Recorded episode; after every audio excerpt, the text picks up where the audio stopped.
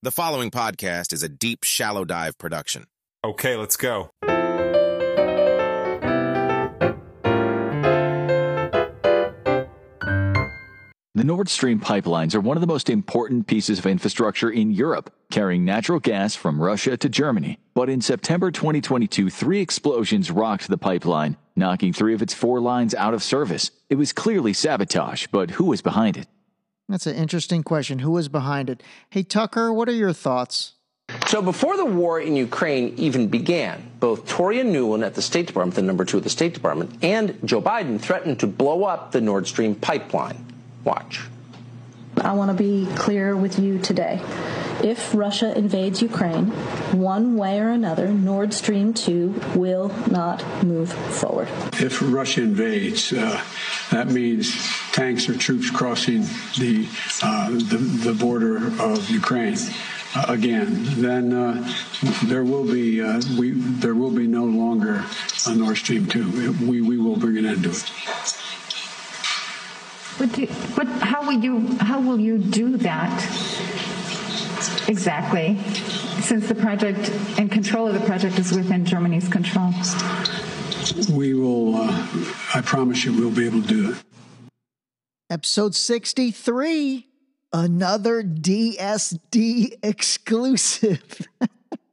I hope you guys appreciate when I try to have a little fun with this stuff. We tackle some serious topics here at the Deep Shallow Dive. And, you know, henceforth, we need to have a little bit of fun with this stuff. But anyway, we are going to have some fun today, but it's going to be enlightening fun. And today is episode number sixty-three, and we are talking about the Nord Stream pipeline. Actually, more focused on the Nord Stream two and when it was blown up, which was September of last year. I can't even believe it's been a, gosh, it's been over a year, a year now. But anyway, I did want to talk about this. I, I I think I brought it up in Monday's episode. If you did not listen to Monday's episode, it talked about Iraq and the whole history there. And then honestly, yesterday's episode, I really feel like that was one of my best. I really do. I I, I listened to it a couple times yesterday, and I had several people send me some interesting notes and some more interesting feedback and some more information that I'm going to share in other episodes. But if you did not get a chance to listen to yesterday's episode, I would highly recommend you go back and listen to that as well, because it talks about the potential connection between Benjamin Netanyahu and Mahmoud Abbas, who heads up the Palestinian Authority, the P A, which runs the West Bank. And then pulling back from Monday's episode, there is more information about the potential. And again, I don't know if this is true or not, but the potential of there being a tremendous amount of natural gas found in northern Gaza, along with, I think, additional oil being found in northern Gaza. And focusing on the natural gas part of it, you know, that, gosh, that That that plays into what we're going to talk about in regards to the Nord Stream pipeline. So that initial clip was Tucker Carlson talking about how Victoria Nuland, who was the number two person at the, I, I think in the press secretary's office at the White House, and then Joe Biden himself, you know, they have not been shy to talk about what would happen to Nord Stream two if if Russia invaded Ukraine. And and so obviously that did happen. And so, you know, let's get a little more background. September twenty-sixth, Nord Stream one and two, which are underwater Russian gas pipelines that run from Russia to Germany, began leaking gas into the Baltic Sea. The governments of Sweden and Denmark have reported that they received large spikes of activity on their underwater seismometers at the exact time that the leaks were reported. This has led the European Union to believe that man-made explosions caused the pipelines to leak. The Russian government has accused Ukraine of being behind the supposed sabotage. On the other hand, Ukraine has accused Russia of being behind the explosions. So remember at the beginning when they exploded, Uh, U S and NATO countries and Ukraine said Russia did it. They blew up their own pipeline. Now, would that make sense to blow up your own pipeline, which is basically one of the biggest sources of income for you? So it was an unpopular event, and Joe Biden denied any responsibility. In fact, he blamed Russia. Joe Biden and his whole administration told us that somehow Russia, for reasons they never made clear, just because they're evil, had sabotaged their own energy pipeline. Watch this. It was a, a deliberate act of sabotage, and now the Russians are pumping out disinformation and lies. So that was in September, and it was obvious from the very first day, well, that's not true. It's not that Vladimir Putin is too good a person to blow up Nord Stream, but, like, why would he? It only hurts him. And by the way, it really hurts Western Europe. So then Seymour Hersh, a guy named Seymour Hersh, who is literally like a Pulitzer Prize investigative journalist, he broke a story. He's this legendary Pulitzer Prize winning journalist. He's like eighty-six years old or something like that now. But he broke during Vietnam, he broke the story of the My Lai massacre, which the military denied until he proved it. Uh, he broke the story during the Iraq War of the Abu Ghraib prison abuses, which again, the uh, military denied until it was undeniable. He's Pulitzer winning is all you really need yeah, to know. Yeah, and here he He's is, a Pulitzer winning journalist. Basically another covert military action. And look, we don't know for sure whether it's true or not, but it looks pretty bad. All right, so Seymour Hersh, the GOAT, a GOAT. I don't know if he's the GOAT of journalism, but he's definitely a GOAT of journalism. Investigative journalist Seymour Hersh has accused the United States of sabotaging the Nord Stream pipelines, which were built to carry natural gas from Russia to Europe. The pipelines were severely damaged last September in a series of underwater explosions in the Baltic Sea. In a self-published piece on his new Substack page, Seymour Hersh alleges the sabotage was carried out by the U S. Navy, which he says planted remotely triggered explosives during NATO exercises last summer with the help of Norway's military and Secret Service. Hersh alleges President Joe Biden authorized the sabotage. Hersh cited a single unnamed source, quote, with direct knowledge of the operational planning, unquote. A White House spokesperson described the report as complete fiction, while the C I A called it completely and utterly false. The Norwegian Foreign Ministry also denied the claims. Seymour Hersh's report comes two weeks after Undersecretary of State for Political Affairs Victoria Nuland made these remarks during a Senate Foreign Relations Committee hearing on the war in Ukraine. I am— And I think the administration is very gratified to know that Nord Stream two is now, as you like to say, a hunk of metal at the bottom of the sea. I mean, seriously, gosh, they're not even, I don't know, it's like they're not even ashamed of it. But like stuff like this makes me think, God damn, how strong is the United States? We must be like ridiculously powerful to be able to kind of just sort of just do whatever we want. Okay, so then things started to get interesting with this, and then this came out. A senior Ukrainian officer played a central role in the bombing of the Nord Stream natural gas pipeline, according to the Washington Post. Roman Shirinsky was the coordinator of the covert operation. People familiar with his role say he led a six-person team. They rented sailboats under false identities and used deep-sea diving equipment to place explosive charges on the pipeline. The attack left only one of four gas links intact. Officials in Ukraine and Europe report that Shirinsky had deep ties to the country's intelligence services, taking his orders from a more senior official, General Valery Zaluzhny. So far, Shirinsky is the most direct evidence tying Ukraine to the attack. Shirinsky has denied any role in the pipeline explosion, saying, quote, all speculations about my involvement in the attack on Nord Stream are being spread by Russian propaganda without any basis. So then, here's another thing that was hilarious. This guy that I guess works with that Shirinsky guy, his name is Radik Sikorsky. He literally that same day tweeted out a picture of the explosion. So like, it's like, you probably remember seeing it. It's the ocean. And then there's like a giant, like white, white, I guess, huddle basically inside the ocean that shows where the explosive is. So he literally tweeted out that picture and he wrote, thank you. thank you, U S A. And then, like, I guess a couple hours later, they, he took it down, but there were so many screenshots of it. Literally, a picture of the explosion and thank you, U S A.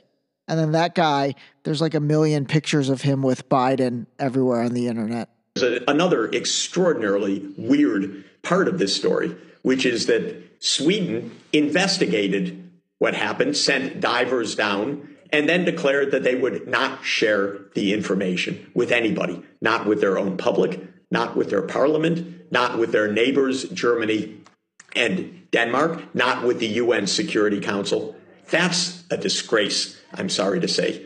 If Sweden knows something about who did this, they have a responsibility to the world, to multilateralism, to the world safety, to report to the U N Security Council on a threat to the peace such as this. Apparently, Denmark and Germany have also carried out investigations, and they don't tell their own parliaments about this. This is Jeffrey Sachs, or that was Jeffrey Sachs, super, super smart guy and someone that I've I've learned a lot from. So, Jeffrey, what do you think was the deal with this? I think the likely thing behind it is that they're hiding the U S role in this. That's what stands to reason. There may be something else, but there is no possible explanation. I worry that Sweden's role actually was to clean up the crime scene. Interesting. All right, so... You know, part of why I wanted to do this episode this week, along with the other stuff we've done, is, you know, obviously the rumor mill about the natural gas and oil being found in Gaza, or, I mean, I have a hard time believing it just all of a sudden was found. Maybe, I don't know, the timing finally is right in terms of, you know, what took place with Nord Stream being blown up last year, which, by the way, Nord Stream one and Nord Stream two are, neither one is functional right now. So they are not, they are not online. Therefore, maybe they did know about that gas in Gaza, northern Gaza, and maybe they weren't really planning on, I guess, tapping it. But now that Nord Stream two was blown up, Nord Stream one is not functional, I don't know. Is there a shortage of natural gas that is taking place? And so they're like, okay, you know what? We've got to speed up the plans of basically tapping into that gas that's in Gaza. And then you would think to yourself, okay, well, why didn't they just make a deal with the Palestinians there and turn it into, as my buddy Lee said, kind of like a mini Qatar? But then, why? Why share? Seriously, I hate to say that, but like the the humanity in you would think like, okay, you know what? We've got an amazing opportunity. This can create an amazing situation for everyone. But then maybe Netanyahu and whomever he's partnered up with is like, why do we want to do that? Let's just clear that area out and we'll basically, you know, take it all for ourselves. I mean, this is like billions, hundreds of billions of dollars. So, you know, the fact that even Nord Stream two was blown up, and quite frankly, you know, we we haven't got to the bottom of it. Anything is possible. I mean, honestly, anything is possible with this stuff. And again, part of the second part of the why I wanted to do this episode on the follow-up of the past couple is because, again, anything is possible. I, I think once you open your mind up to, gosh, and I hate to say it because once you do it, you kind of can't go back. It's like once you go, no, nah, I'm just kidding. Um, but when you open your mind about stuff, and I guess bad things being possible, I mean, awful things being, being possible by other people, you know, you really do start to look at things differently. And, you know, some people might not want to look at things in that, that vein or through that lens. But I, I, I honestly, I do. I really do. Like, I don't, I don't find it crushing my soul. Uh, honestly, if anything, I think it improves my soul because it just makes me more aware of what is going on in the world. You know, again, I don't know, maybe, maybe, well, I, I figure if you're listening, if you're still listening to me, you're probably in the same, in the same vein as I am on this stuff. But again, you know, part of this whole Nord Stream was to kind of bring something to the forefront that took place, you know, basically a year ago and make you realize, holy mackerel, like that could be possible. That definitely could be possible. And if that's possible, then what is happening right now in terms of the situation in Gaza and in Israel? I mean, you, you have to be open to all possibilities with that. It, it's not as simple as, you know, this is, I really don't even think it's as simple as this is a religious battle. I, I don't. There's, there's definitely something financial involved in this. You know, obviously the religious thing and the, the, the palace, maybe on the Palestinian people side and basically living in oppression for seventy plus years and, you know, living under occupation, you know, obviously for them, I think it might be, it might be more motivated along, along that line. But then on the other side, you know, if you were to think strategic about this from an Israel plus U S A plus England standpoint, because it does seem like those three entities are, are together on the natural gas and the oil situation, you know, no different than in nineteen fifty-four when England approached Iran and said, "Hey, we'll you know, we'll, we'll get rid of Mossadegh and we'll bring we'll bring you in, young Shah. Shah was twenty years old, and all you need to do is, and we're going to help you. We're going to help you drill and extract all this oil from your oil-rich country. And by the way, it's an eighty-six percent to us, fourteen percent to you." But at that time, a twenty-year-old Shah is like, cool, I'm in power. And, well, you know what? fourteen percent is better than zero percent. So I'm going to take that deal. I don't know. I don't know. But what I do know is I truly think anything is possible. There have been a number of official investigations of what happened, and not one has found any evidence of Russian involvement. And now we have the actual answer to what happened. Oh, the Biden administration did it. For real. Investigative reporter Seymour Hersh, who's been around for more than fifty years, just wrote a piece on Substack that includes this, quote, "Last June, the Navy divers, U S Navy divers, operating under the cover of a widely publicized midsummer NATO exercise known as Ball Tops twenty-two, planted remotely triggered explosives that three months later destroyed three of the four Nord Stream pipelines, according to a source with direct knowledge of the operational planning." Now, this piece continues. It's probably the most comprehensive news story you will read this year.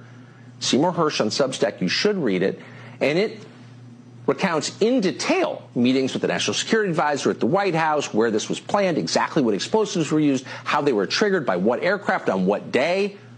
So many details in here that it is not possible that it's not true. It is true. And in fact, no one at a high level in the U S government is denying it with any specificity, and said the White House is just dismissing it as utterly false, and no reporters are following up on this. Oh, man. I mean, it's hard to, it's hard to argue with all of that, you know, especially the ending where he says, you know, nobody, no senior official at the White House is really denying it.